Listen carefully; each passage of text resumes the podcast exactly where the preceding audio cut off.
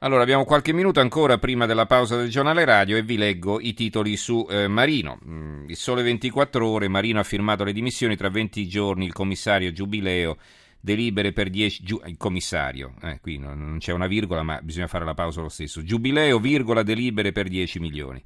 E poi il commento di Rina Palmerini, nuova fase, due incognite. Con le dimissioni di Marino il Premier riesce a chiudere una stagione ma se ne apre un'altra in cui il problema non è solo vincere le prossime elezioni a Roma Prima delle urne Renzi deve sopravvivere almeno a due eventi, la gestione del giubileo e la gestione delle primarie. La Nazione invece, eh, va bene, riporta il titolo soltanto di un'analisi della politologa Sofia Ventura intitolata Le primarie funzionano e il titolo insomma eh, ci spiega da solo il contenuto del pezzo e poi però c'è l'articolo di fondo del direttore Andrea Cangini, l'inutilità dei manager a proposito delle dichiarazioni di Berlusconi che ci vorrebbe un manager no? eh, per, queste, per, guidare queste grandi città. Allora, non disponendo di politici candidabili con qualche speranza di successo, Silvio Berlusconi sostiene che a svolgere le funzioni di sindaco debbano essere i manager.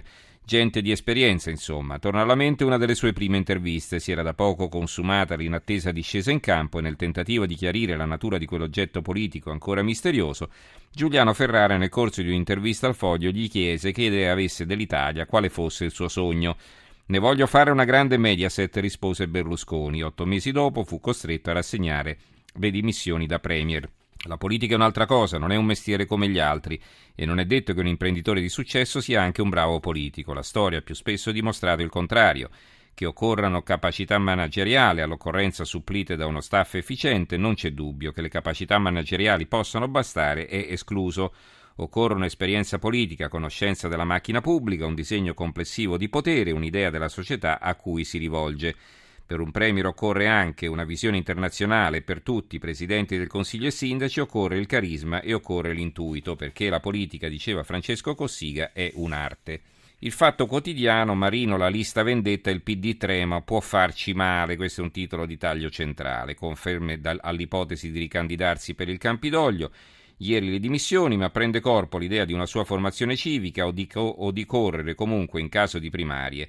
Il 20 ottobre sarà con la fascia tricolore a uno dei processi di mafia capitale. Il giornale, gli omissis di mafia capitale fanno tremare il PD e in comune arriva la finanza. L'articolo di fondo di Salvatore Tramontano intitolato I candidati sindaco, tutti in fuga da Renzi.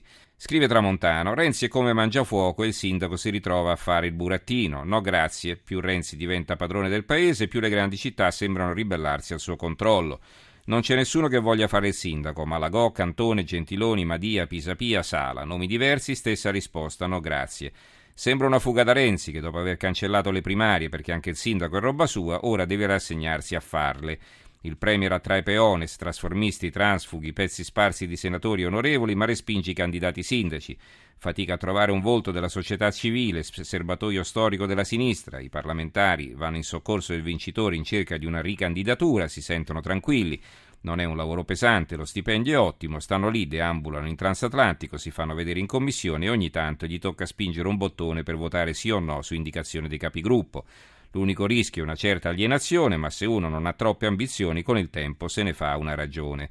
Il sindaco è tutta un'altra storia, l'idea di amministrare Milano fa già paura e solo un folle può pensare di prendersi sulle spalle Roma, soprattutto adesso. Non ti puoi nascondere, non rischi il gomito dei peones.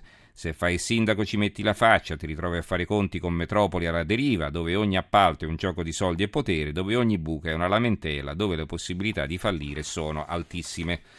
L'opinione Marino pronto alla vendetta sul PD, eh, il sindaco di Roma conferma le dimissioni e si prepara a partecipare alla campagna elettorale con una propria lista per far pagare a Renzi e al partito la sua mesta storia di sedotto e abbandonato. La Gazzetta del Mezzogiorno Marino getta la spugna, i suoi sostenitori assediano il PD, Mafia Capitale ringrazia. Il tempo, scontrini frontali, questo è il titolo, sono, si vedono le due facce di Renzi e di Marino una di fronte all'altra. Renzi ha cacciato Marino dopo lo scandalo dei pasti rimborsati e ora la Corte dei Conti indaga sulle cene dell'ex sindaco di Firenze. Intanto Ignazio si dimette ma cresce il partito del rinvio del voto. Scrive Gianmarco Chiocci, il direttore, scontrino frontale fra ex sindaci, siamo alla resa dei conti in trattoria. Dopo aver cacciato Ignazio Marino anche per la nota storia dei rimborsi con la credit card del Campidoglio, Matteo Renzi si ritrova nel mirino della Corte dei Conti per i pranzi d'oro a spese del comune di Firenze. Contrappasso culinario. Un ristoratore avrebbe raccontato al Fatto Quotidiano che il non ancora Premier, quando governava Firenze, invitava chiunque a pranzo perché tanto a pagare ci pensava il comune. Il Premier ha ribattuto che non era vero niente, che pagava sempre lui e che tutte le spese erano rintracciabili online. Dettaglio non vero, il tempo ha scovato solo i pranzi addebitabili al comune e non quelli all'ex sindaco. Una volta finito sui giornali, il titolare del locale pure ci ha provato a disinnescare la bomba, che però è deflagrata anzitempo, con la conferma dell'apertura di un fascicolo da parte della magistratura contabile. Maledetti scontrini, in attesa di sapere come andranno a finire l'inchiesta sul Presidente del Consiglio a Firenze e quella sul Sindaco di Roma, restano le macerie rimarcate dall'osservatore romano. Per provare a risorgere non può percorrersi altra strada del voto, ma c'è un effetto collaterale che aleggia in questa drammatica fase politica che si trova a vivere Roma, il rinvio delle elezioni. Così facendo la democrazia, intesa come concreto esercizio della scelta popolare, rischia di finire imbustata e messa sotto vuoto, tipo feticcio a futura memoria. C'è poi un sondaggio del tempo, la Meloni è già in testa e poi Ballantini striscia la notizia, inseguito dai romani, il finto Marino rischia, insomma questo si è travestito da Ignazio Marino ed è stato inseguito da gente arrabbiata evidentemente, non quelli che avevano manifestato mm, in suo favore sotto il Campidoglio. Avrei un altro pezzo da leggere, ma non faremmo in tempo, ve lo leggo magari eh, alla ripresa subito dopo il giornale radio e il corsivo di taglio basso che appare sul libro di Filippo Facci intitolato Bassi Ascolti. Allora, qual è il programma adesso? Ci sentiamo il giornale radio e subito dopo cominceremo parlando eh, dello scandalo nel calcio e poi eh, parleremo della tristissima vicenda di Cocò, questo bambino che è finito in mezzo a una faida tra indranghetisti. Allora ci risentiamo tra non molto.